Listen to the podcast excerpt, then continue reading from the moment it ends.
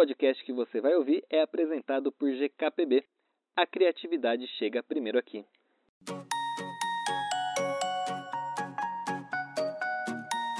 Oi, eu sou o Matheus Ferreira e aqui comigo estão Victor, Alexandre e Eric Rocha. Como vocês estão, meus queridos? Tudo bem com vocês? Oiê, tudo bem, tudo certo. Eu, depois do último episódio, tô que nem Roberto Carlos. Eu voltei e agora é pra ficar. Ah, é mesmo? Você tinha ido na NBA House.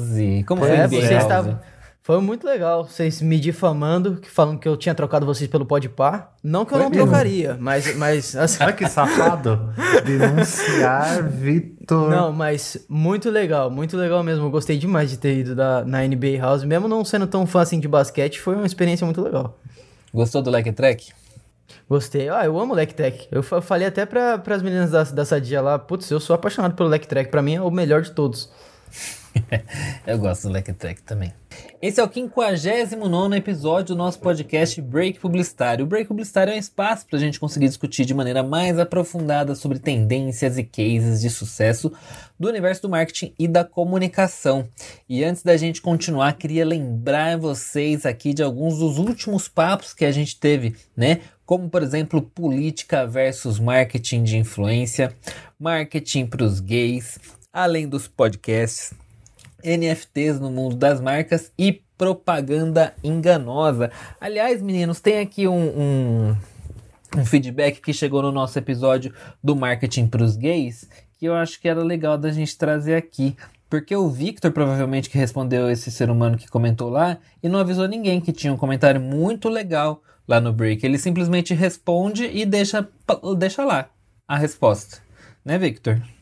Toma, às vezes eu entro num surto, eu sou que nem o Cavaleiro da Lua pra fazer a ligação aqui do que a gente vai falar hoje. Pronto. Eu tenho 3 personalidades, 4 diferentes, eu não sei qual das 4 respondeu.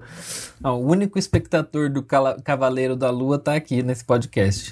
Mentira, eu também assisti.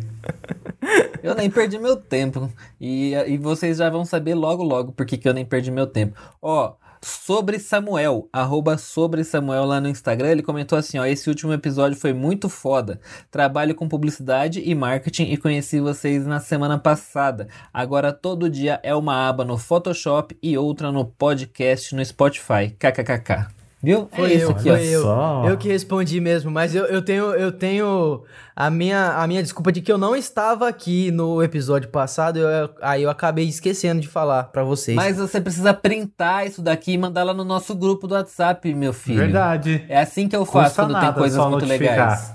Vocês estão vendo, né, público, audiência. Eu sou criticado aqui nesse podcast. Foi lá levar, ficou lá babando o ovo do Podpah. E aí esqueceu dos próprios elogios que o podcast dele recebeu. Eu nunca esqueço, nunca. Eu acho que ele virou a DM do Podpah, inclusive, ficou respondendo aos comentários do perfil deles.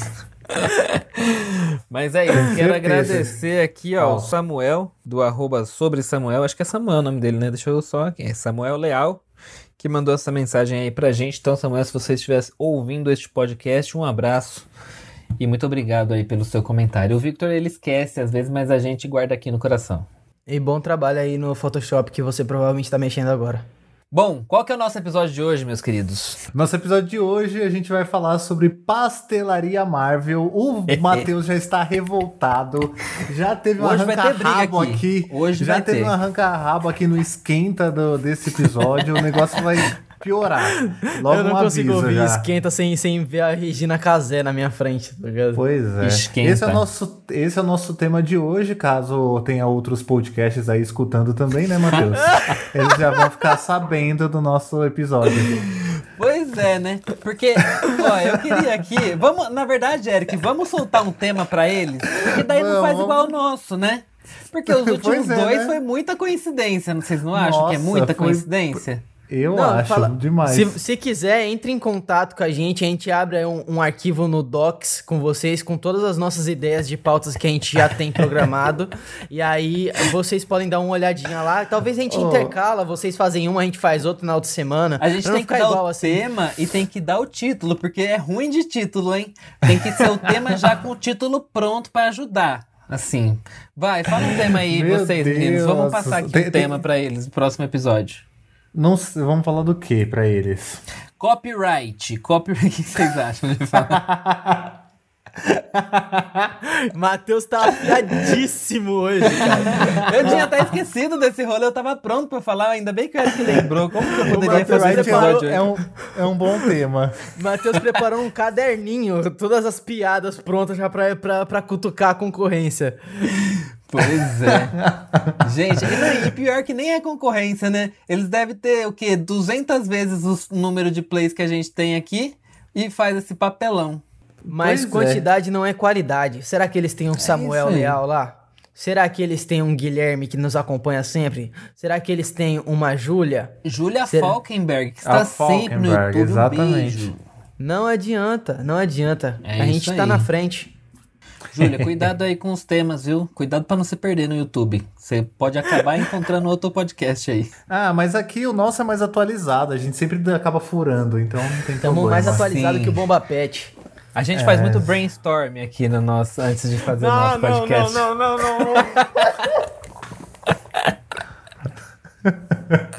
Fazemos muito brainstorm, por isso que tem tanta qualidade nos nossos temas. Ai, Jesus, deixa eu falar aqui das nossas redes sociais, ai. Ó, antes de começar, queria lembrar você aí que tá nos escutando de seguir o nosso canal nas plataformas de podcast aí da sua preferência, o que você tá escutando a gente, e também as redes sociais do Break Publicitário, né? @Break Publicitário no Instagram e @Break Publi no Twitter. E caso você também tenha interesse em ver o nosso rostinho no YouTube, se inscreve lá no nosso canal, youtube.com/Break Publicitário. É isso aí. E depois dessa aqui, desses 50 tons de shade, lavação de roupa suja, a gente vai falar hoje sobre diversas coisas muito legais que a gente preparou pra vocês, como por exemplo, como era a indústria do cinema, a influência da pirataria nesse meio, a chegada do streaming, aí principalmente da Netflix, a consolidação do formato, chegada dos demais players, que aí quando a brincadeira começa a ficar séria, pandemia e aceleração do modelo de negócios, She-Hulk, que é um case aí que a gente não podia deixar de falar quando o assunto é a pastelaria Marvel, futuro do formato e, obviamente, as nossas considerações finais pra gente reclamar bastante, porque é isso que a gente gosta de fazer, né? Aguenta aí, que logo depois da nossa vinheta a gente traz a pastelaria Marvel pra vocês. Break Publicitário. Break.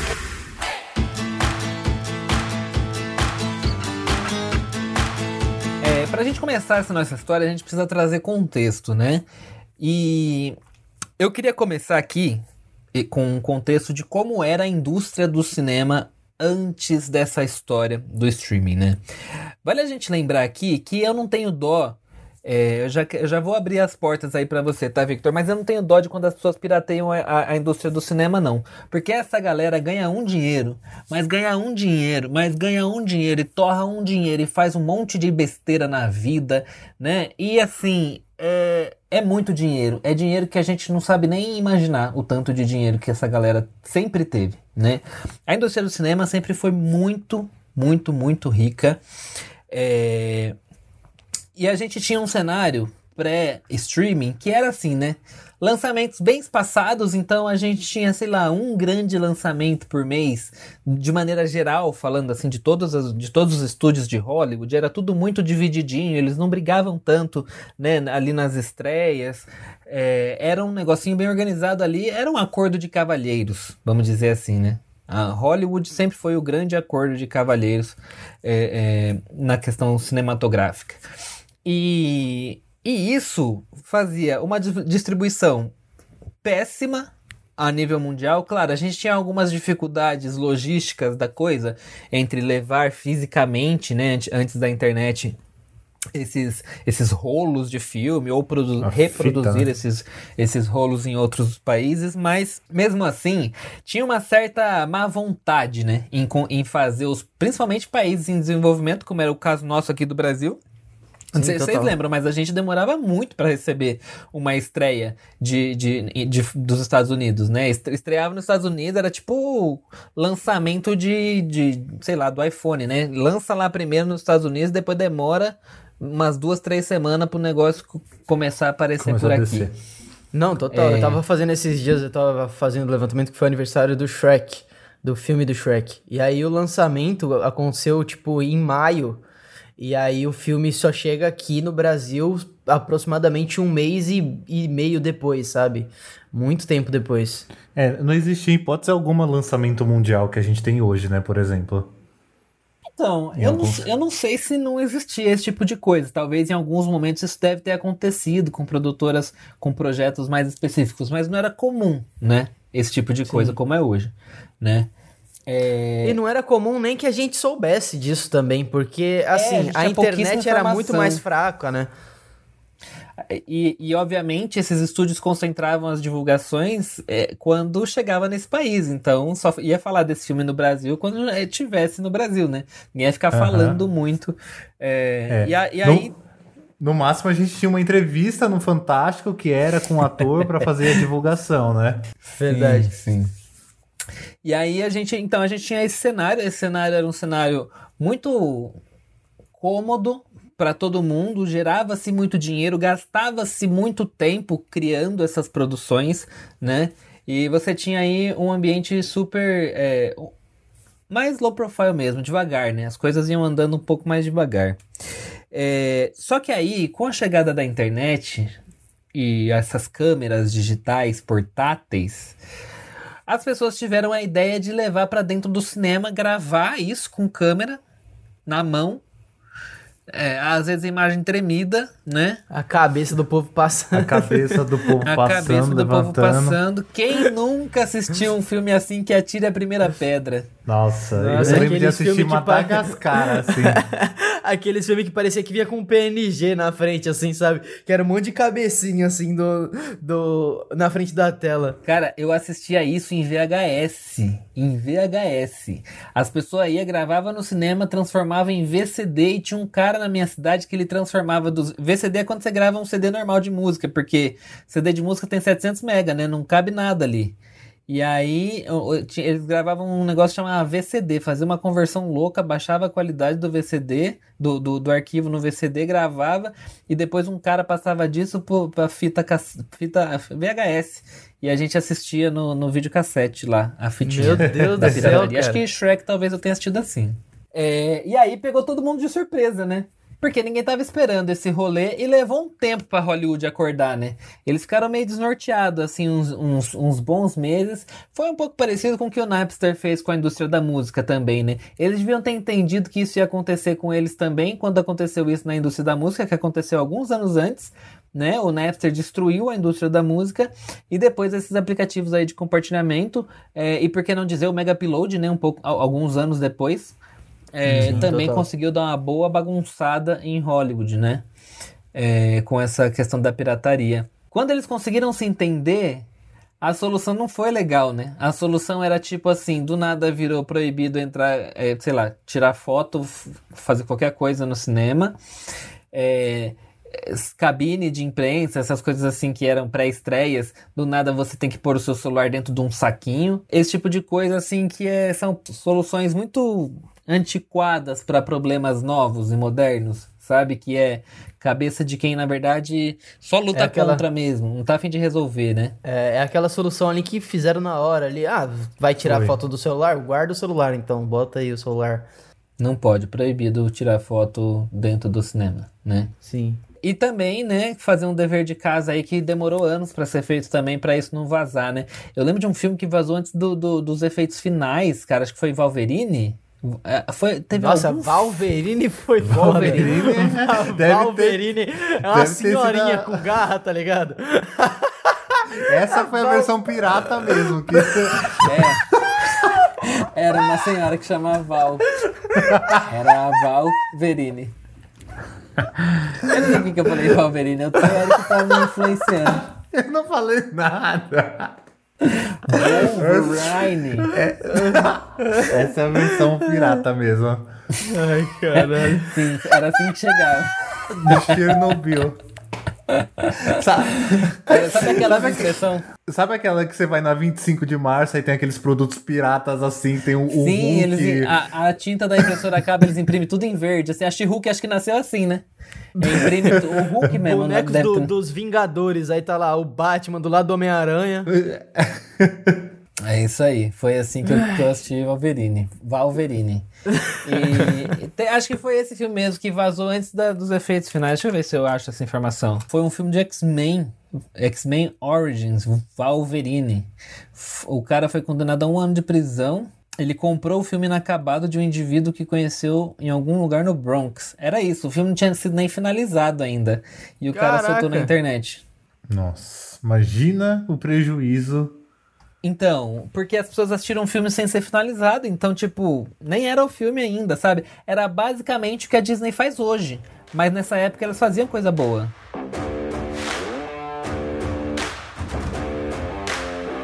Com a consolidação do formato dos streamings e tudo mais, a demanda começou a ficar cada vez mais alta e a Netflix chegou com uma nova proposta, porque até então tudo aquilo que a gente acompanhava vinha de maneira semanal ou era filme.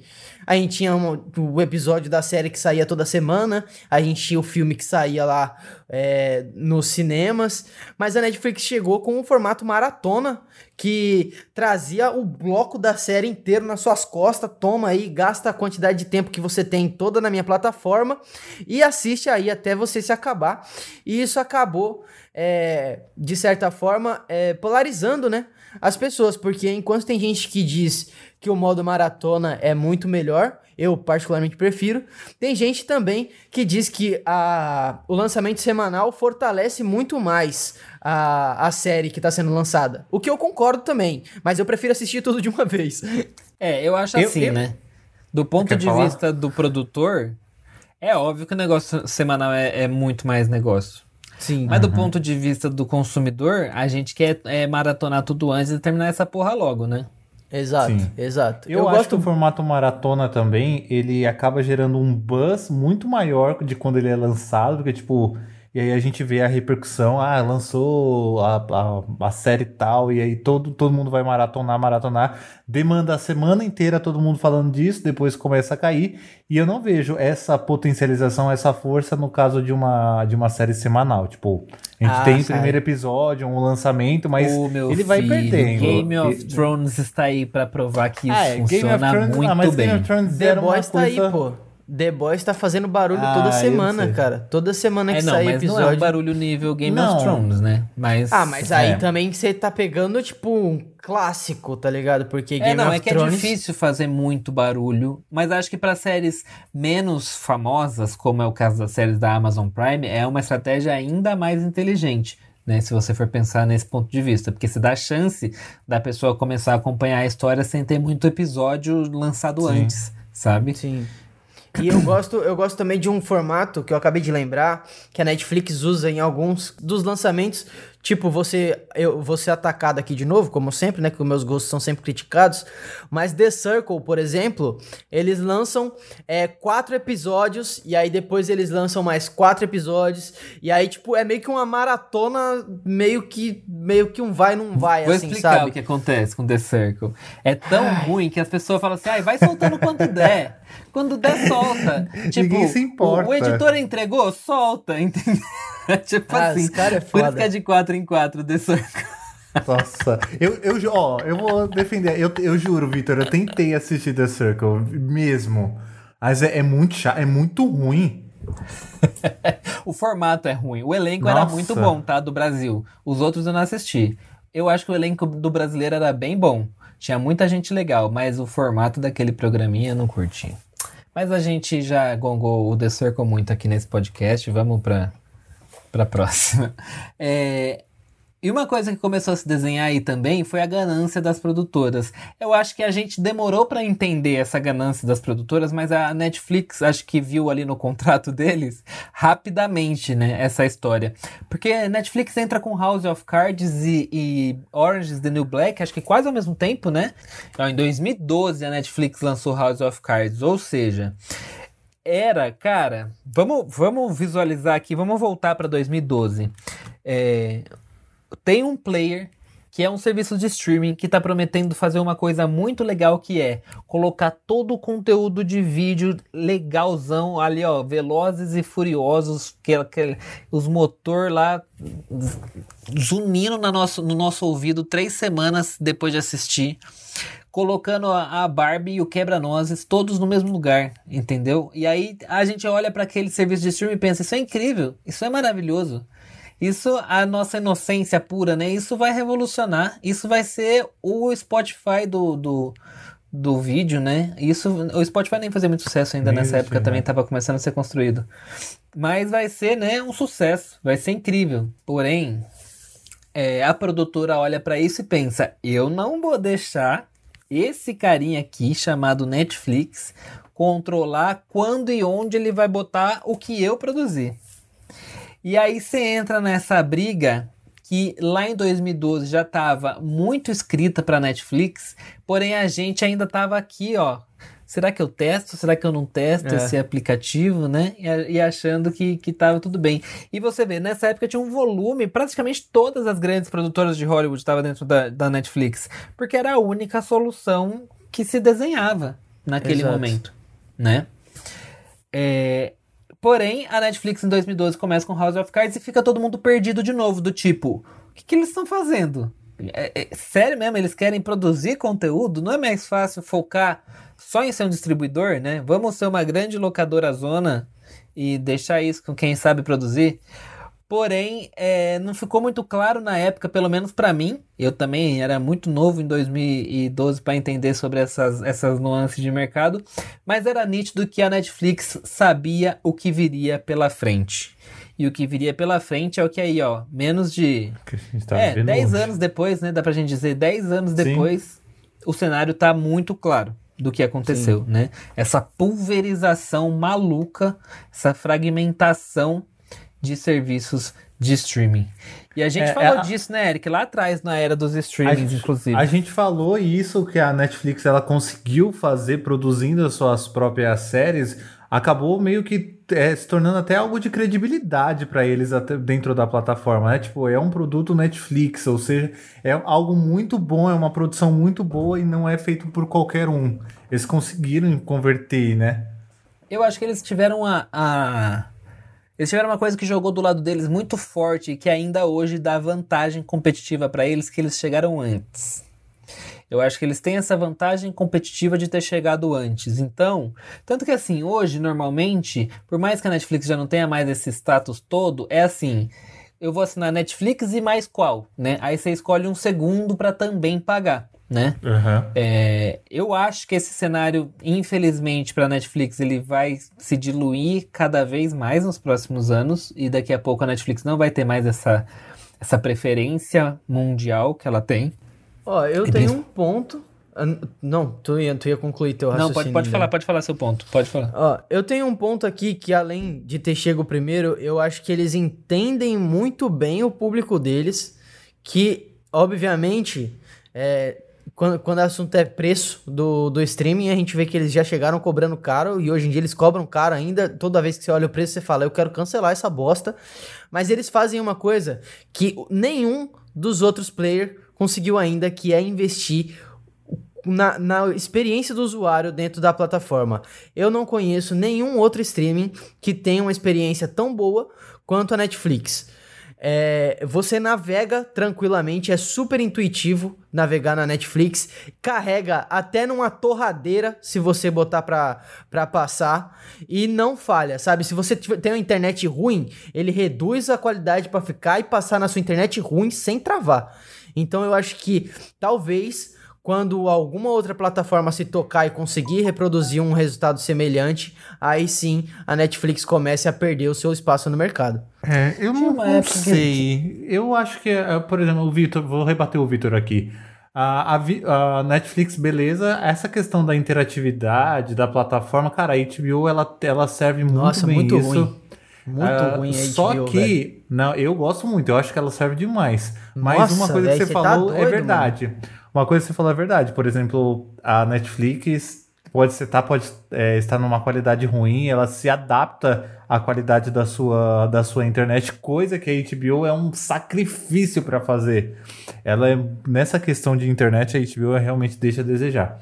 Eu estava tentando achar que tinha a Netflix antigamente divulgava em quantos formatos diferentes ela convertia cada produção dentro ali do sistema deles. Eram, sei lá, inúmeras resoluções diferentes para atender essa demanda aí sua, e isso era uma coisa que eles já tinham notado lá atrás, bem lá atrás, né? Essa coisa desse nivelamento de acordo com a qualidade de internet da pessoa. Acho que a Netflix talvez tenha sido pioneira nisso. Nem o YouTube tinha isso ainda na época que a Netflix começou, né?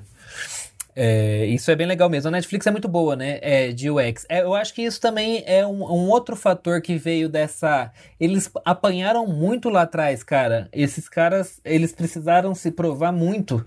E eles tinham que desenvolver coisas para conseguir se provar eficiente, né? E valer ali aqueles R$15 aqui pra gente no Brasil, né?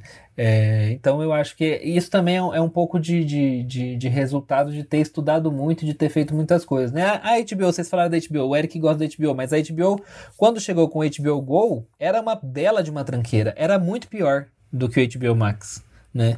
HBO Max tá ruim, mas já foi muito pior quando era o HBO Go. Então, assim, leva um tempo também para ir entendendo essas necessidades, e isso não é barato também. Esse desenvolvimento de tecnologia aí não é nada barato, né? Cara, a Globo tá sofrendo muito com isso, porque a Globo não consegue ter grana suficiente para bancar essa estrutura. Sim, eu pago muito pau pra Netflix, cara, não tem como, porque eles lançam coisa, tipo... É muito raro, eu não me lembro de nenhuma ocasião, mas deve ter acontecido, obviamente, deles lançarem alguma novidade que gerou algum bug ou alguma insatisfação para os usuários. Não me recordo. Ao contrário de diversos outros softwares que, quando lançam coisa nova, sempre vem com algum bug que tem que corrigir. O Instagram tá aí pra provar, trazendo os mesmos story 500 vezes diferente, tá ligado? Então, pra Netflix, eu realmente... Cara, a equipe deles tá sensacional nesse ponto. O Matheus, ele falou agora do Globoplay, da Globo com o Globoplay, né? Segundo alguns jornalistas, aí o foco atual da Globo é essa venda, essa coisa que ela anda fazendo aí de prédio aqui de São Paulo, que foi vendido, diminuindo salários, mandando as pessoas embora, os famosos embora, é justamente para fazer o investimento no digital, para focar no Globoplay. Então, a Globo atualmente tem 12 bilhões de reais em caixa para ela fazer o que ela quiser. E os jornalistas aí, as fontes, dizem que o foco é realmente o Globoplay, são produções. Tanto é que agora a Globo vai fazer pela primeira vez, vai rodar 2 novelas. A próxima de Travessia, que foi confirmada hoje, e uma outra que é exclusiva de Globoplay. Ou seja, ela está trabalhando 2 cenários completamente diferentes aí nessa questão. Então, a Globo tá bem pesada também. Mas assim, acho que falta realmente pra Globo. O Play não me brilha tanto os olhos. Eu acho que eles entenderam, cara, só que era esse informação problema, porque... sabia? A gente, misturando com a Netflix, o Globoplay, se eu não me engano, ele tem mais assinantes que o Netflix aqui no Brasil, não tem? Eles não divulgam, né? A Globo não divulga o oficial. Tem só estimativas que são bem duvidosas, assim, não dá pra saber. E a Globo não divulga porque comercialmente pra eles deve ser desinteressante, né? Divulgar o número. Então eu não sei se passa, não. Eu acho que não. Ó, tem uma matéria aqui... tá meio desatualizada, na verdade, a última que eu achei. Mas uma matéria do Tecmundo que diz que a Globo tem cerca de 20 milhões de usuários, superando os 17 milhões da Netflix. Mas é que é freemium o modelo da Globo, né? Você tem que considerar isso também. Eles não divulgam o volume disso que é pagante, né? Eles trabalham com outras plataformas, né? Por exemplo, assinando o Globoplay, você ganha o Disney ganha Plus, o Star Plus, coisa que eles nunca vão se juntar com a Netflix. Inclusive, eu nunca vi a Netflix se juntando com ninguém, né? Eu nunca vi a Netflix se juntando com ninguém. Por exemplo, a HBO tem parceria com a Rappi, a Paramount também tem parceria com algumas, acho que com cartão de crédito. Agora a Netflix mas, cara, nunca vi, essas não. parcerias não são benéficas pra ninguém, pra falar bem a verdade pra você. Pro essas parcerias não são boas pra Globo, não são boas pra Disney, não são boas pra ninguém. Essas parcerias é o que eles chamam de construir base. Porque assim, todos esses streams que fazem essas parcerias aí, eles são novos. Então eles precisam construir uma base de assinantes, ok, que gire ali num custo, quase a preço de custo, né? Que fica ali girando a plataforma para ela se pagar nesse primeiro momento, e aí eles conseguirem trazer esses outros assinantes um pouco mais caro. Mas é a estratégia, essa estratégia foi confirmada, inclusive, num evento da Roku que teve recentemente que eu fui, eles falaram abertamente disso, tanto o pessoal do Globoplay quanto da HBO Go, HBO Max, quanto o pessoal da HBO Max. E assim... Eu acho que a Netflix justamente não faz isso porque já passou desse momento, né? A Netflix, pra falar a verdade, a Netflix não tá nem na maturidade mais. A Netflix já entrou em declínio, né? É daí pra saber lá Deus o que vai ser. Eles também estão querendo adotar esse modelo freemium. Acho que pra mercados como o mercado brasileiro, onde essa parcelinha desse valorzinho deles... que não é tão grande assim, mas faz falta para muita gente no final do mês, vai ser muito interessante se eles tiverem conteúdos gratuitos baseados em publicidade. Para a gente que trabalha no mercado de marketing e comunicação, vai ser uma baita experiência ver como isso vai funcionar dentro da Netflix também. Né? Só não venha com essa história da Globo de assistir 2 comercial antes, 2 no meio, 2 no fim. Pelo amor de Deus. 6 comerciais por vídeo não dá. É horrível. Né? Mas o modelo da Amazon Prime eu acho super aceitável, super aceitável. A Amazon, ela cobrava, né, R$ 9,90, agora vai pra quanto? R$ 14,90? R$ 14,90. E era assim, você assiste ali umas propagandinhas puláveis rapidinho, antes de começar o conteúdo, passou. Não doeu muito, né? Sim. Então eu acho que esse é um modelo aceitável. E assim, quando você pega uma Amazon que tá cobrando R$ 14,90 e ninguém chega nem perto desse valor, você fala, meu, tudo bem. Me passar umas propagandinhas, eu tô pagando R$14,90, sabe?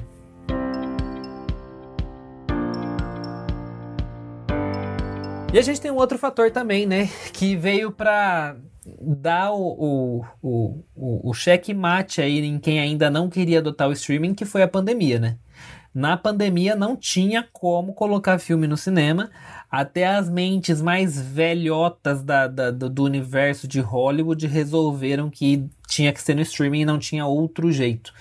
Né? Eu lembro de cabine, cara. Essas cabines que eles fazem aí pra assistir filme antes. Eu lembro da cabine daquele filme de Natal com o Leandro Hassum lá da Netflix online.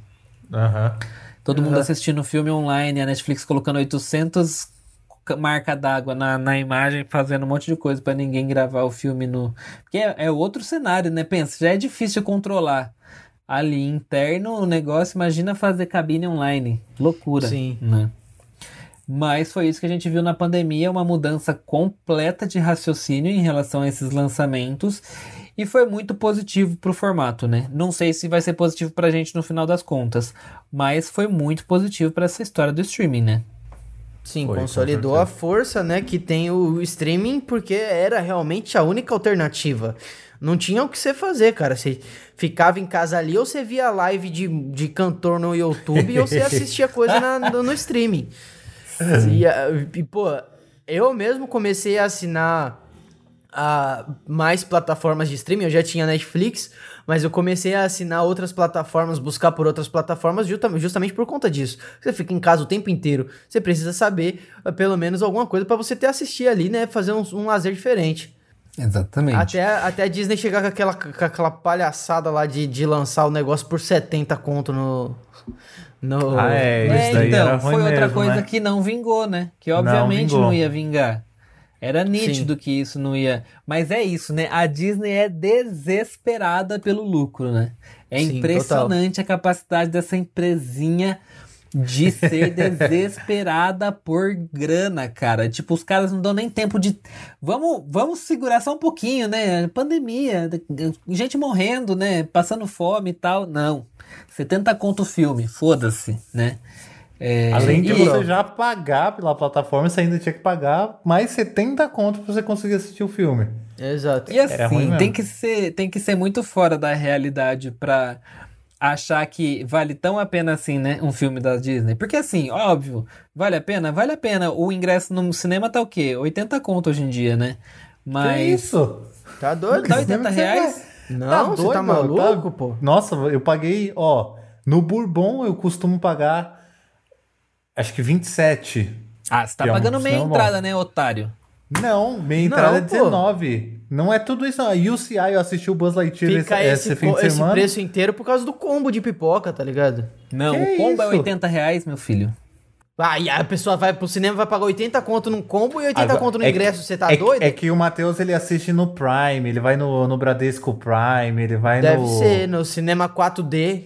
Não, vai, 40 reais. JK. 40 reais. 40 reais. Ah, okay. O básico do Cinemark, pilantra. Ó, 2D.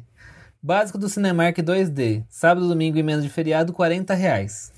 É. Aí, ó, é o preço. Mas aí, se você namora, são os 80 contos que você tem que pagar pra pessoa que você tá junto. Então, você tá se fudendo também. Se vai levar o crush, já virou 80. É, mas já virou 80. 160 reais pra assistir um filme. Olha, exatamente. Aí, mais gasolina, mais estacionamento, você se fode. Assiste em casa mesmo, paga 70 reais pra Disney. Brasileiro mesmo, né? Que país tá engraçado. Fecha tá esse podcast que eu vou chorar ali no meu quarto agora. Nossa senhora.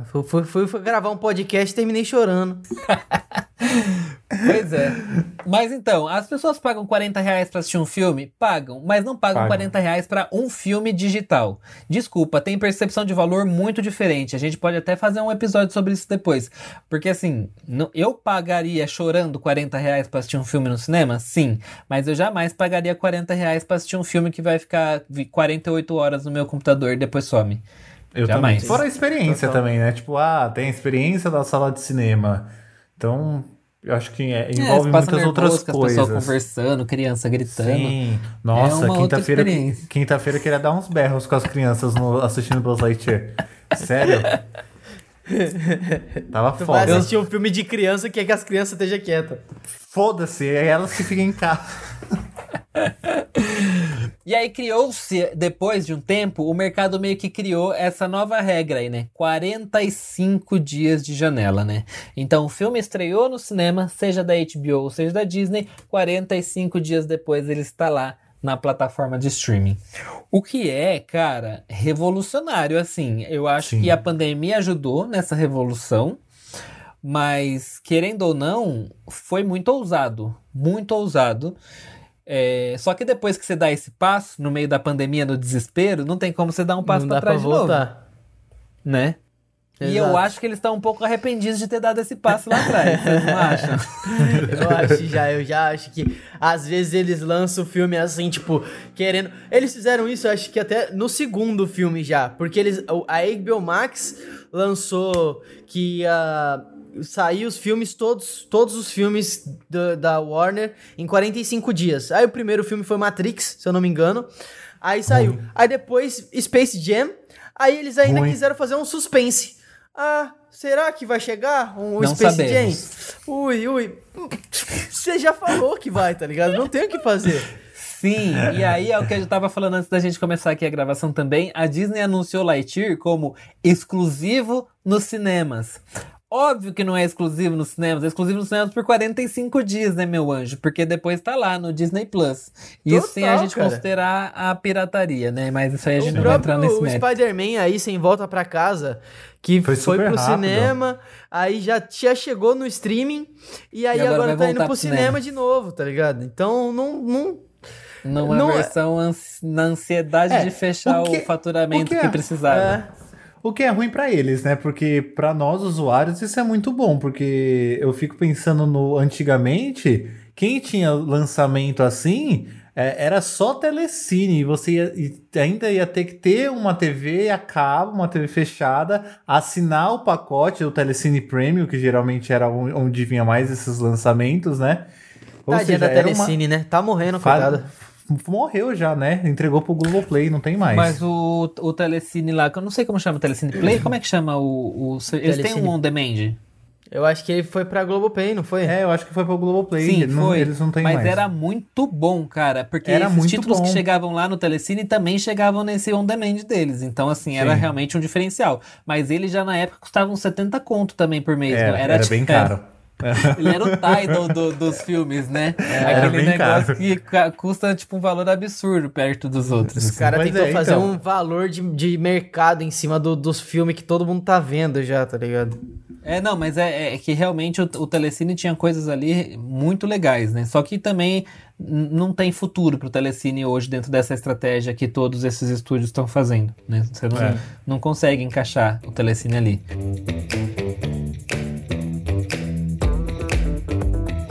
E aí, com essa história toda, a gente chega no ponto alto da nossa conversa, que é o She-Hulk, né?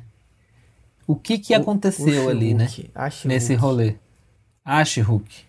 Pelo amor de Deus. A She-Hulk ali é o claro resultado, né? A gente já vinha acompanhando aí há muito tempo até, que a Disney tá nesse desespero enorme por entregar novos conteúdos, porque a gente já falou aqui milhões de vezes, e a gente pode falar quantas vezes forem necessárias, porque não é uma mentira. Eles são desesperados por dinheiro, eles não estão nem aí pros métodos que eles vão fazer, contanto que eles consigam acelerar esse processo para conseguir esse dinheiro mais rápido. E aí a gente começa a ver alguns pedaços que acabam ficando desleixados. A gente vê, por exemplo, acontecer alguns efeitos de CGI no Homem-Aranha Sem Volta Pra Casa que deixam muito a desejar. A gente pega o Doutor Estranho no Multiverso da Loucura com aquele terceiro horrível olho. Aquele terceiro olho dele que parece que foi feito no PixArt. Mas não é nem só isso, cara. É que eu não sei se eu posso dar spoiler de um filme que já foi lançado faz uma década. Mas assim, na hora que tem um zumbi lá que aparece no filme, é nítido que aquele negócio é muito falso, muito fake. E aí o pessoal brinca, e é coisa do diretor. O diretor gosta de fazer assim, vai tomar no cu esse diretor então. Sabe, não é, porque o diretor é o Sam Raimi, pô. O Sam Raimi, ele é o responsável pela trilogia mais aclamada de Homem-Aranha, tá ligado? Então não mas tem... o pessoal, tudo que eles querem achar uma explicação do tipo, não, a Disney não ia fazer isso errado. Sim, jamais. Total, é desleixo, cara, é desleixo, não tem como não ser, sabe? Esse desespero por entregar um conteúdo o tempo inteiro pra não fazer com que o consumidor esqueça das histórias que eles vão criando uma atrás da outra e colocando um monte de personagem junto, eles acabam deixando muita coisa passar. Coisa que antigamente era entregue recheadinho, sabe? Você vai assistir os primeiros filmes do MCU, da Marvel, eles conseguiam fazer uma conexão um com o outro sem precisar forçar de maneira ridícula que eles fazem hoje em dia, e eles precisam fazer isso justamente porque eles estão deixando falhar em um monte de outras coisas. Se não ficar óbvio essa ligação, o consumidor não consegue fazer, o consumidor não tem apreço, logo o consumidor não assiste, eles não ganham dinheiro. Sim. É isso, né? Eles estão loucos pra fechar essa janela. Acaba uma série, já lança outra, e aí produzem até mesmo filmes. Aquele filme do asiático, que tinha um super-herói asiático, Shang-Chi, eu não lembro o nome. Você pode... É horrível aquele filme, pelo amor de Deus. É Shang-Chi ou Shang-Chi? Shang-Chi. Nossa, mas é muito ruim aquele filme. Vocês assistiram isso? Não assisti. É muito ruim ainda. Começou a ficar muita coisa, cara. Quem tem vida normal não consegue ficar parando pra assistir isso tudo, não. Exatamente. Não consegue. Eu tenho algumas coisas que eu queria trazer aqui pra vocês. O Eric falou isso, né, dessas janelas, porque assim, e tem uma lógica, tem uma razão de ser. A ideia da Disney é não dar tempo do usuário procurar conteúdo em outra plataforma. Sim. Então a Disney não quer que você termine essa série que você está assistindo e não tenha outra para assistir logo em seguida.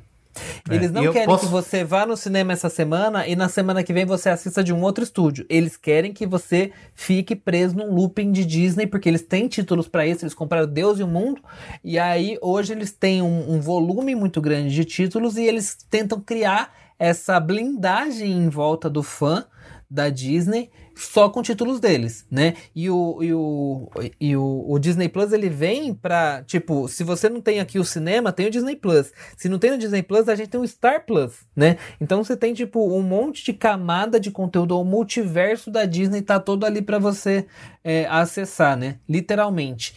E aí tem uma coisa muito interessante, que a gente tem um tweet de um menino que chama Igor Palopoli, acho que é assim que fala o nome dele.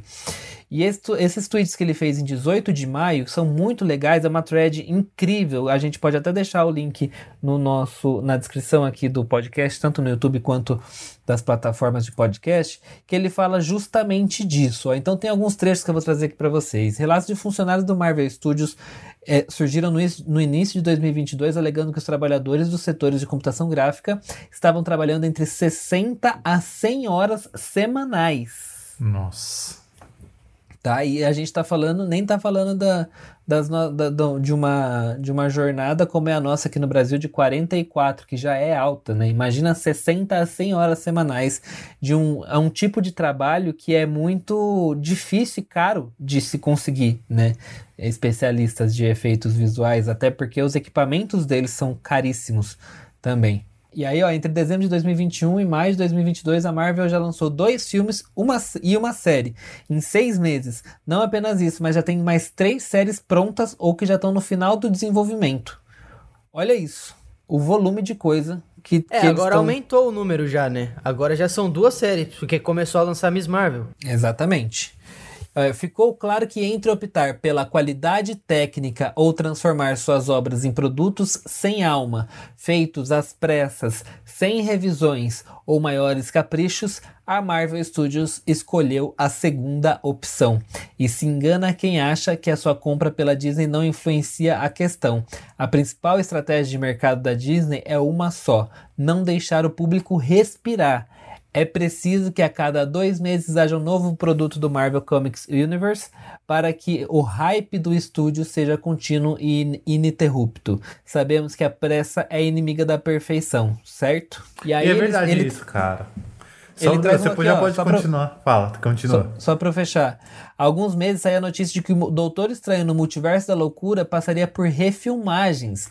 Você pensa, boa notícia, eles estão afiando mais o conteúdo. As refilmagens, no entanto, foram apenas para inserir participações que não estavam no roteiro inicial.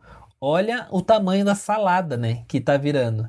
Aí, ó, eles estão falando aqui que o diretor é realmente um artista sem igual e tudo mais, mas nem ele pode lutar contra produtos executados por produtores e executivos, né? Que você quer quem manda no dinheiro da coisa. Aí ele tá falando, né, que ele tem um trecho aqui do Martin Scorsese, que é um cineasta famosíssimo também, só que ele é da velha guarda de Hollywood, que ele dizia, né, que a Marvel não era cinema. E aí todo mundo xingou ele, falou que ele enlouqueceu, não sei o que, mas que hoje faz sentido. Filmes feitos às pressas, sem qualidade criativa, para suprir demandas, um fast food audiovisual. Putz, cara, e é isso porque mesmo. Você pega, por exemplo, cara, infelizmente, por mais que eu seja fã, por mais que eu goste, por mais que eu não me canse de assistir esse formato, super-herói é tudo a mesma coisa. Não tem outra fórmula, o mocinho ganha seus poderes, aprimora seus poderes, luta com o vilão, ganha do vilão. Se você faz isso a cada 2 meses, cara, pra quê? Você não deixa nem a memória esfriar, sabe? Você não dá tempo de você firmar uma memória na sua cabeça. E aí você vê, até não é nem da Marvel, mas você vê as séries, por exemplo, como aquela série do Flash, da CW lá? Da CW. Cara, é tudo a mesma coisa. 8 temporadas, 7 temporadas, sei lá, de toda a mesma coisa. Por quê? Porque super-herói não foi feito nem pra trazer uma parada assim. Né? Lembra da história? Tem que vazou o dublador xingando? Olha que diálogo bosta. Eu lembro de ver. Porque, cara, se você não faz um desenvolvimento de um roteiro pra que você consiga realmente entreter o seu consumidor, entreter o seu público com a história que realmente agrega alguma coisa, você tá entregando um pão com ovo ali e pronto. Ninguém quer comer pão com ovo todo dia, velho. E eles não entregam nada. Por exemplo, eu não sei se você assistiu o Cavaleiro da Lua, da Disney? Cara, é uma enro... Não, o Victor, você eu sei que eu não, assisti, né? Eu assisti. Cara, o roteiro, ele... Primeiro que a computação gráfica também deixa a desejar, igual a Miss Marvel, muito ruim, ruim mesmo. Só que a história, você percebe que o roteiro, eles dão uma enrolada... Eles dão uma enrolada e no final eles jogam para uma possível reviravolta, de ficar enrolando o telespectador, a gente pode voltar com uma outra temporada, sabe? Ou seja, nem a própria Marvel ou a Disney aí, elas têm uma definição do que querem fazer em uma determinada temporada daquilo, sabe? Fica muito vago a história. Então, eu discordo do Eric, mas eu discordo por alguns pontos que eu acho que agora que eu terminei de falar faz um pouco mais sentido, porque o Eric... Ô, Eric, tu assistiu tudo, né? Tu assistiu o WandaVision? Assisti. Tu assistiu o Loki? Assisti. Então, eu não vi... Eu só não assisti aquele do Capitão América, Águia, alguma coisa. O Capitão Invernal. É, esse eu não assisti. Esse eu achei um porre. Então, o Eric, por exemplo, é o que eu tô falando aqui. Eu não consegui assistir todos, porque eu não tenho tempo na minha vida. Mas quem assistiu todos já tá achando tudo um saco. Tá ligado? Eu senti a cutucada. Eu não assisti todos porque eu não tenho tempo na minha vida. Falou que eu não faço nada da minha vida. Vocês perceberam, né? Foi total sem intenção. Eu sei, foi mesmo. Cutuquei mesmo. Ato falho que chama isso. É, foi total sem intenção. Mas tipo assim, é isso, tá ligado? Não tô falando que eu não sou desocupado, não, porque o tempo que eu gasto assistindo anime é brincadeira. Mas, tipo, o cara que assistiu One Piece tá ali falando que não tem tempo na vida. Pois é. Mas é isso mesmo que você falou. Tipo, você já assistiu a fórmula muitas vezes e, tipo, não tem nem tanto tempo, assim, de espaço entre um lançamento e outro. Mesmo. Você começa a ver e você fala, nossa, que bosta, eles não fizeram nada diferente aqui. Então, é isso que eu ia falar. Por exemplo, foda-se, eu vou dar spoiler de Doutor Estranho. Foda-se quem não assistiu. Você não assistiu, né, Victor? Não. A pessoa morre... Você fala, morreu ou vai voltar esse filho da puta daqui a pouco? Porque agora ninguém morre mais. Porque morreu aqui, volta ali. Ah, mas não é esse é do outro planeta. Ah, vai tomar no cu, né? Quantos planetas existem então? Ah, eu fico puto da vida, cara. Você não pode nem chorar a morte do personagem porque daqui a pouco surge ele de outro planeta. Ah, vai tomar no seu cu. Fica no seu planeta, seu bosta. Já que é pra dar spoiler, eu vou abrir esses planetas aí, essa idiotice. Já que é pra dar spoiler, eu vou falar também. A Wanda, ela vai ressurgir, meu filho. Você se engana que acha que a Wanda morreu, tá? Porque se não tem corpo na Marvel, meu filho, esquece, tá? Ele vai voltar. Mas não é nem da Wanda que eu tô falando, não. É daqueles outros personagens da luta final ali, que eu não vou falar muito também pra não ser tão filho da puta. Mas assim, a pessoa não morre mais, cara. O filme todinho pra mim já. Não, aqui as pessoas brigam comigo que eu não quis assistir a segunda parte do Vingadores. Eu não assisti a segunda parte de Vingadores justamente por causa dessa palhaçada. Porque no final do primeiro eles mataram todo mundo pra depois ressuscitar todo mundo no segundo. Vai tomar no seu cu, Marvel. Faz uma história que presta, não, caralho. Não, mas calma aí. Vingadores, eles ainda pegavam mais leve nessa questão. Vingadores, eu vou defender que é muito bom Vingadores, uma bosta também, igual tudo o resto. Mas depois de Vingadores, o problema foi aí. Depois de Vingadores, eles querendo esticar o sucesso. Essa é a merda. Então, exatamente. Essa funcionou. Sim. Eles quererem esticar o sucesso de Vingadores e aí tá na situação que tá. Não, nossa, eu lembro que até a Anitta postou lá revoltada com o filme final da primeira parte de Vingadores. Você lembra desse rolê, Eric? Você que é a Anitta? Não, eu falei, olha, Anitta, me compadeço. Da mesma opinião, fiquei revoltado. Falei, matou todo mundo nessa bosta. O filme, ele é o filme inteiro acontecendo tragédia. Você fala, não, agora vai acontecer uma coisa boa. Não, mais tragédia. O filme começa e termina com tragédia. Você fala, que bela bosta, minha vida já é uma bosta. Eu venho aqui, sento nesse cinema, espero 2 horas pra esse final bosta. pra surgir a Capitão Marvel, que não tem nem 5 minutos de filme pra salvar a porra toda. É isso, eu nem assisti a segunda parte. Falei, Marvel. Bom demais. Mas é sobre isso, cara. Por isso que vocês têm que assistir o One Piece, cara. Que o One Piece é bom demais. O One Piece tem uma filler, história. Não quero. Que filler? Seu ovo que tem filler One Piece? Respeita. Tem, tá pensando que é Naruto? Tá pensando que é Naruto? O senhor tava lá perguntando quem que tinha feito o One Piece sem filler? Foi o Naruto que eu perguntei. É, porque já tinha do One Piece sem filler, na verdade. É isso. Tem, mas é porque o One Piece é enrolado, não tem filler. O One Piece enrola. Porque o One Piece, os caras fazem um trabalho bem feito. Entendi. Não, aí nós vai brigar sério aqui, hein? Fala um monte de coisa. O Victor gosta de coisa ruim, né? Eu gosto de tudo. Ele gosta de coisa ruim, né? Qual que era mesmo que vocês estavam brigando esses tempos atrás, uns episódios atrás? Que foi você que assistiu, Eric? O negócio que eu vi. Era o Homem-Aranha, não era o Homem-Aranha. Batman, não foi? Que você não gostou? Foi Batman que você não gostou? Não, Batman eu gostei. Achei bom. Sei lá. O gosto do Eric é uma bosta. O Eric não gosta de nada que presta, velho. Eu só deu sorte de gostar do Batman. Gostou do Batman. Tava não sei defendendo a Miss Marvel agora, aquela coisa ruim, coisa chata. Caralho, mas muito ruim. Até o efeito prático de Miss Marvel tão muito bom, pô. O jogo dos Vingadores, eu não sei se você já jogou. Que jogo? O jogo é o jogo dos Vingadores do PS5, PS5. É focado na Miss Marvel. A história é a mesma bosta. É a mesma bosta. Não é a mesma bosta, pô. Mudou, cara. Mudou. Eu joguei o jogo e eu tava assistindo a Miss Marvel. É a mesma bosta. Não é a mesma bosta. É a mesma personagem, mas é outra história. A gente não pode dizer que o Eric não é Marvete, porque ele assiste tudo. Ele assiste tudo. Eu jogo o jogo ainda. Eu tô jogando agora... E assino o curso do E-Nerd. Eu tô jogando agora Guardiões da Galáxia. Tá muito bom, inclusive. Caralho, hein, Eric? Eu queria uma vida assim, ó. Guardiões da Galáxia então. É muito bom. Mas o melhor é Star Wars, tá? Quem tiver aí quiser jogar Star Wars, é muito bom. O primeiro eu tenho, eu acho horrível. Eu acho péssimo, muito ruim. Tem o segundo Jedi, que saiu depois, né? O Battlefront lá? É, não, acho que é só Jedi já. Star Wars Jedi. É muito bom. Muito bom mesmo. Bom, lava a alma aqui agora, depois da saúde. Que a força esteja com você, de preferência afogando sua cara no travesseiro, desgraçado. Que a coragem esteja com você, ficar gostando de coisa ruim. Nunca vi. Nunca vi. Isso, eu gosto de opiniões assim, pra gente elevar o nível do nosso debate aqui, porque não estamos aqui pra concordar todo mundo.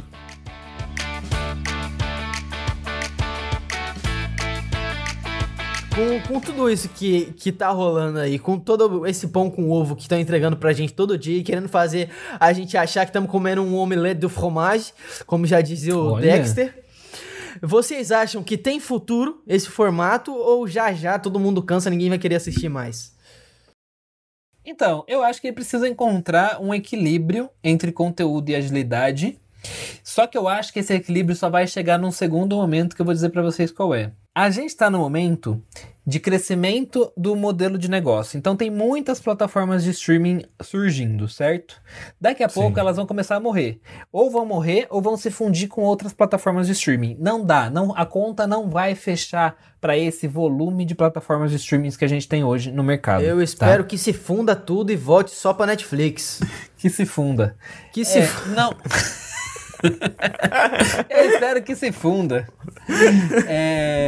Eu acho, cara, que se fundir não é uma boa opção, tá? A Disney tá aí pra provar que essa fusão entre empresas do universo de produção de conteúdo audiovisual não é legal. Pior que é verdade.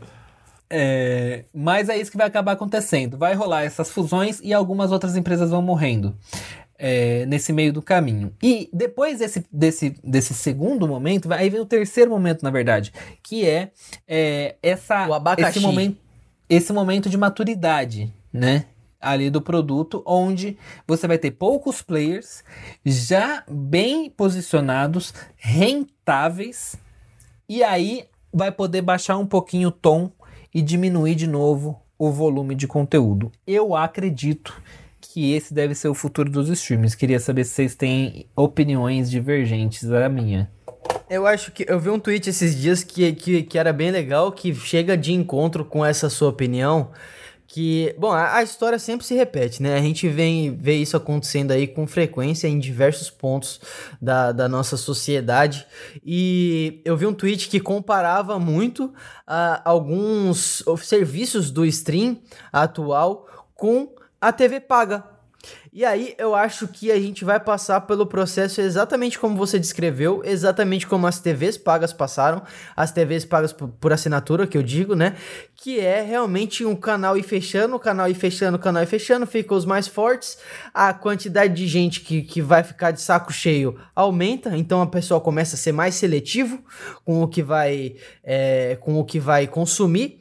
E eu vou falar pra você que eu acho que os caras estão conseguindo saturar legal o universo de super-herói, viu? Eu acho que... Eu não sei se eu compartilho da sua esperança de que vai durar tanto tempo ainda e de que eles vão encontrar um formato que una qualidade com rapidez. Eu acho que pra mim... Mas você tá dizendo isso esperando semanalmente o episódio da Miss Marvel. Se decida, meu anjo. Mas é no pirata.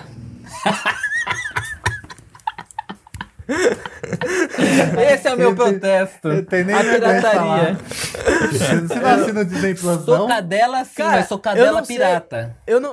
Não é nem questão de não assinar. Já, 3 pessoas já me ofereceram o Disney Plus de emprestado e os caras simplesmente acham que eu uso VPN no meu computador e não deixam. Já mostrei até pro Matheus. Não abre aqui no meu computador. Mesmo. E eu não sei o que acontece. Eu já entrei em contato com eles, eu fiquei com papel de trouxa, porque o suporte falando pra mim, você tá usando VPN? Eu falei, não tô. Aí ele falou, você tá sim. E aí ele falou, vou liberar. E aí ele liberou, não entrou do mesmo jeito. E aí eu falei, então, bom, pirataria. Aí eu, porque não foi a solução. Todos os streaming funcionam.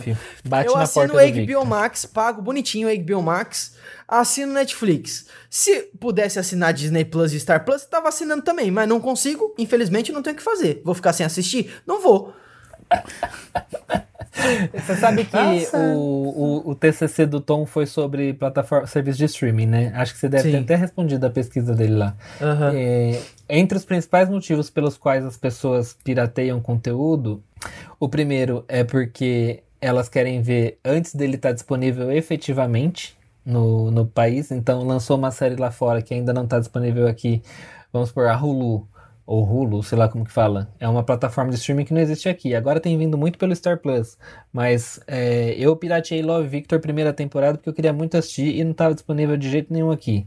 Esse é um dos motivos que as pessoas fazem a pirataria. E o segundo motivo é o fato de já pagar muitos serviços de streaming e não estar disposto a bancar mais um. Ninguém aqui é o irmão do Eric que assina todos, né? Então a gente precisa fazer escolhas na vida. O irmão do Eric tem o bolso streaming, é impressionante. Ele tem, cara. Não, mas aí a gente tava até falando do off. E eu sou o beneficiário disso, né? Que eu pego tudo dele. Seu irmão é tipo Lula pra você, te dando os benefícios. A única coisa que eu pago é o Spotify, que de resto não pago nada. Já seu irmão pega o plano família. Sanguessuga. Não, então, Eric, eu tava falando pra vocês aqui no off, de que pra gente que é otaku, pra gente que gosta de conteúdo anime, pra gente que gosta de conteúdo que vem conteúdo asiático, cara, a pirataria era o único modo, tá ligado? Era o único jeito de consumir. Porque as TVs aqui, todo mundo só dava bola pra América, pros Estados Unidos, pras produções norte-americanas. E aí, pô, como é que fica quem quer assistir um anime? Cara, eu só fui assistir anime chinês e descobri que é muito bom mesmo, com a Netflix. Tá ligado? Porque até então, nunca tive acesso. O One Piece... Não, e a Netflix tem esse papel fundamental que a gente precisa exaltar. Ninguém teria colocado um Round 6 na programação. Disney não teria colocado... Não. Sei lá, HBO não teria colocado. Ninguém teria colocado Round 6, né? Ou Squid Game, como se preferir falar, na programação... E foi talvez o maior sucesso da história da Netflix. Eu lembro que eu fiz uma pesquisa no Google Trends e de todos os grandes títulos da Netflix que eu coloquei no Google Trends, o Round 6 era o maior pico disparado entre todos os lançamentos. Então, assim, tanto que, né, forçaram o coitado, acho que ameaçaram a família dele de morte pra soltar a segunda temporada. Porque, e assim, essa história do dorama, né, tipo... É muito novo pro brasileiro esse rolê do dorama, né? E aumentou muito o volume de pessoas interessadas por esse tipo de conteúdo nos últimos anos globalmente. Então a Netflix, ela tem um papel de diversidade no conteúdo que é muito bom, cara. Sim. Nenhuma outra empresa americana faz um trabalho foda igual a Netflix faz nesse sentido. E isso a gente precisa tirar o chapéu pra eles mesmo. Total. Verdade. Eu só tenho uma crítica quanto a todas essas plataformas de streaming, até mesmo a Netflix, que é saber a hora de parar, né? Eles ficam nessa coisa frenética de a gente precisa arrancar dinheiro, precisa gerar dinheiro, só que esquece principalmente da qualidade do conteúdo. A conta tá chegando para eles, acho que essa conta ainda vai pesar ainda mais daqui para frente. Mas assim, eu vejo, por exemplo, La Casa de Papel. Cara, eles estão fazendo temporada, uma atrás da outra. E eles não sabem a hora de parar, né? Então, é uma coisa muito importante que essas plataformas, elas precisam pensar. Tipo, até onde a gente consegue fazer uma coisa de qualidade, parar e criar uma coisa nova, sabe? Precisa também criar uma janela maior de espaço. E aí, a coisa que você falou, Matheus, de se fundir de repente... Eu acho até interessante, de repente, pro Disney Plus, quando ela parar de fazer a Miss Marvel, poxa, que tal ela dar destaque para alguma coisa do Star Plus que tem uma pegada um pouco mais diferente, que não seja super-herói, para dar destaque também para a própria empresa, e depois volta, depois de 6 meses, volta com um novo conteúdo de Marvel, que de um super-herói. Eu acho que pode ser uma alternativa para não ficar tão saturado, e ainda fica ali, o dinheiro fica rodando no grupo, sabe? Eu já acho uma palhaçada ter o Disney Plus e o Star Plus. O Star Plus, ele tem é que o Star é a Fox, né? Que eles renomearam, porque esses putos compram a Fox nem pra manter o nome ótimo que já era Fox, né? Não tem amor nem por nada, né? Quando compra, não tem amor por porra nenhuma, vai destruindo tudo. E aí, é basicamente, né, um puxadinho da Fox ali.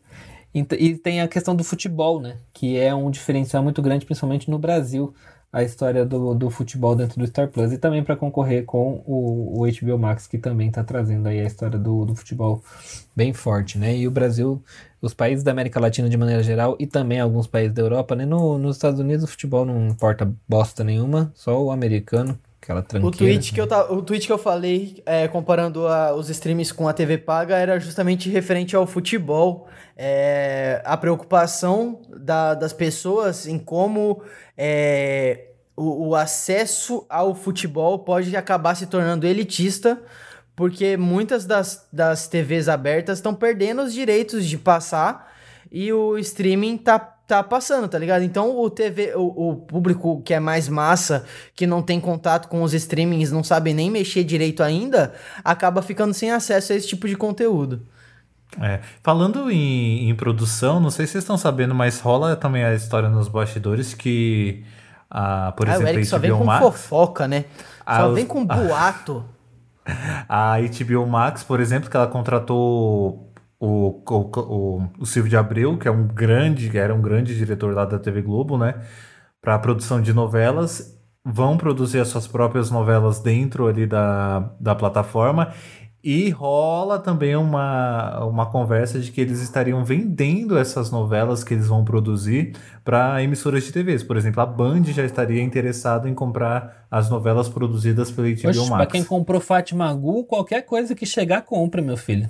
Pois é, mas assim... Mas eu sinto muita falta disso, a produção disso, de novelas, sabia? É uma coisa que... E ainda mais novelas, que é uma coisa que tá na cultura do brasileiro, né? Tanto é que o Globoplay tá produzindo a novela exclusiva pra eles lá.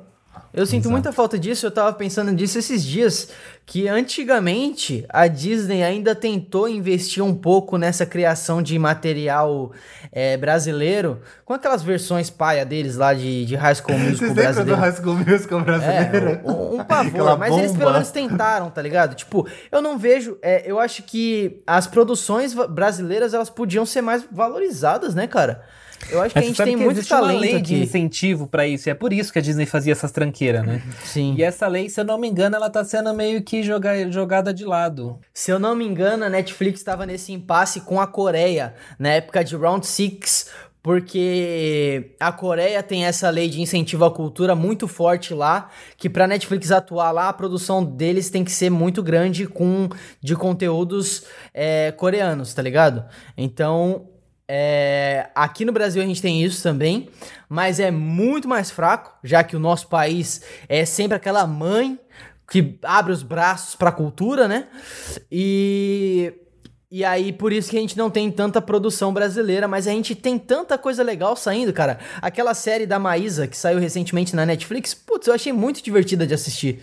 Mas enfim, existia realmente essa lei de incentivo à produção nacional, isso ajudou muito o mercado brasileiro, principalmente o mercado aí, né, de dramaturgia, atores e tudo mais, ajudou bastante essas leis de incentivo. Eu acho que a gente devia dar uma pesadinha na mão, inclusive, né, porque sim, a minha sensação é que isso caiu muito, assim, tipo, foi pro nada, assim, nos últimos anos. Eu nem sei como é que tá essa lei agora.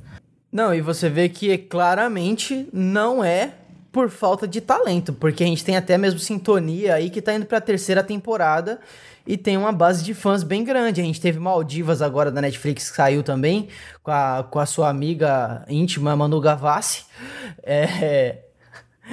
que também tá fazendo muito sucesso, pegou top 1. Então, assim, aparentemente, o público também é carente dessas produções brasileiras. Você entra ali no top da Netflix, carinha de anjo tá lá, cara. É, tem um monte dessas tranqueiras do SBT que estão lá, que estão muito bem. Né? Então tem público e dá pra fazer coisas que atraiam público, né? Só que é muito mais barato e mais simples produzir a modo de exportação, né? E aí só trazer isso enlatado pra cá.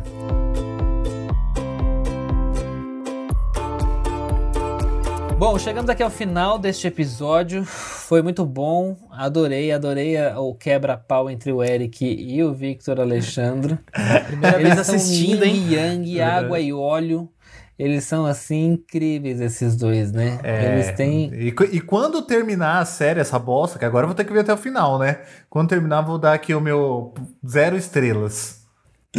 Aliás, Eric, eu queria dizer uma coisa. Tem uma outra pessoa que começou a ouvir os nossos episódios do podcast recentemente, que é o Rodrigo. Quem é o Rodrigo? Ele é meu amigo pessoal também, e ele gosta muito do Geek Publicitário, já acompanhava, e agora recentemente ele começou a ouvir o podcast. É. E ele estava assistindo desde o primeiro episódio, ele estava ouvindo desde o primeiro episódio, todos os episódios. E aí ele recentemente chegou no episódio em que eu aviso você que a Bianca ia ser uma bela de uma tranqueira. A Bianca não...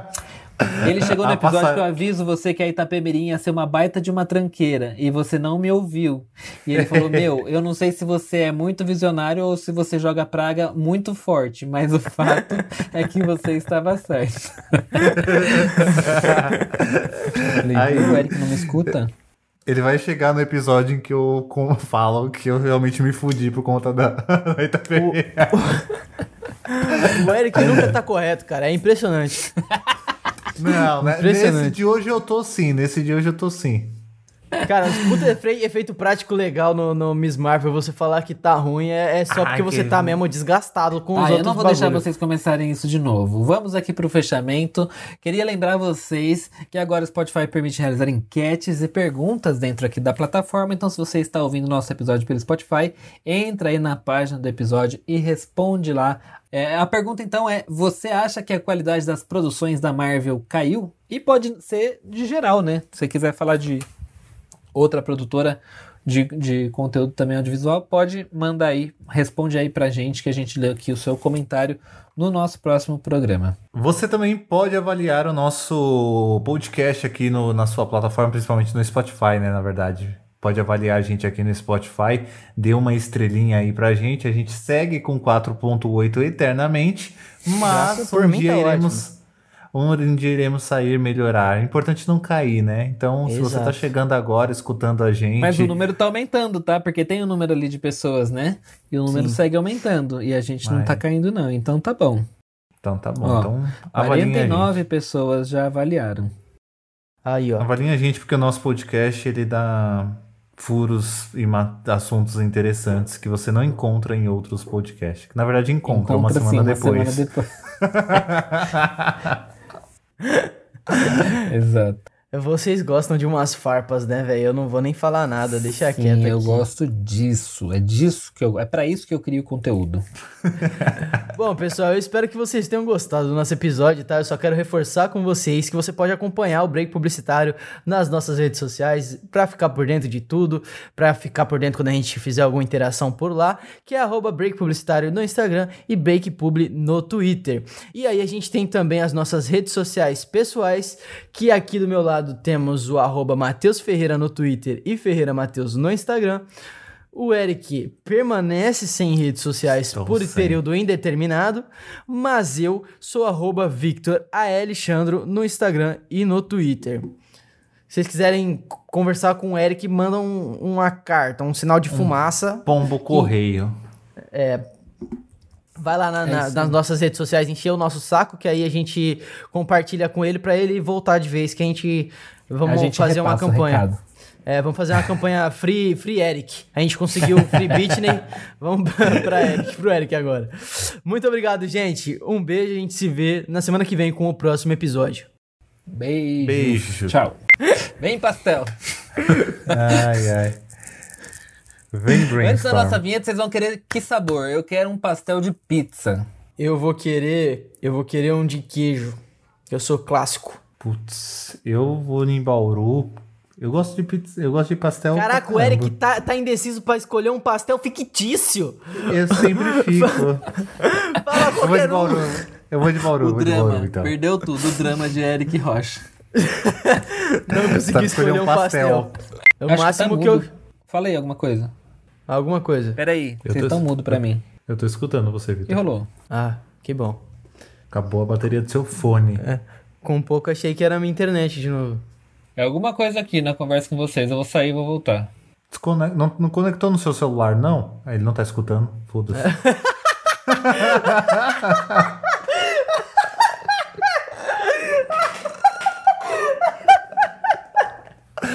É tipo, foda-se. Eu posso gritar aqui que ele não vai nem se importar. Eu tô aqui pra brigar. Primeira vez, acho que é a primeira vez que eu me altero aqui nesse podcast, hein? Eu não posso falar o mesmo, infelizmente. Tô aqui desde o episódio 1, me exaltando. Desde o piloto, né? Desde o piloto eu tô me exaltando já nesse podcast. Tô nervoso, ele tem até um calmante quando ele vai gravar já.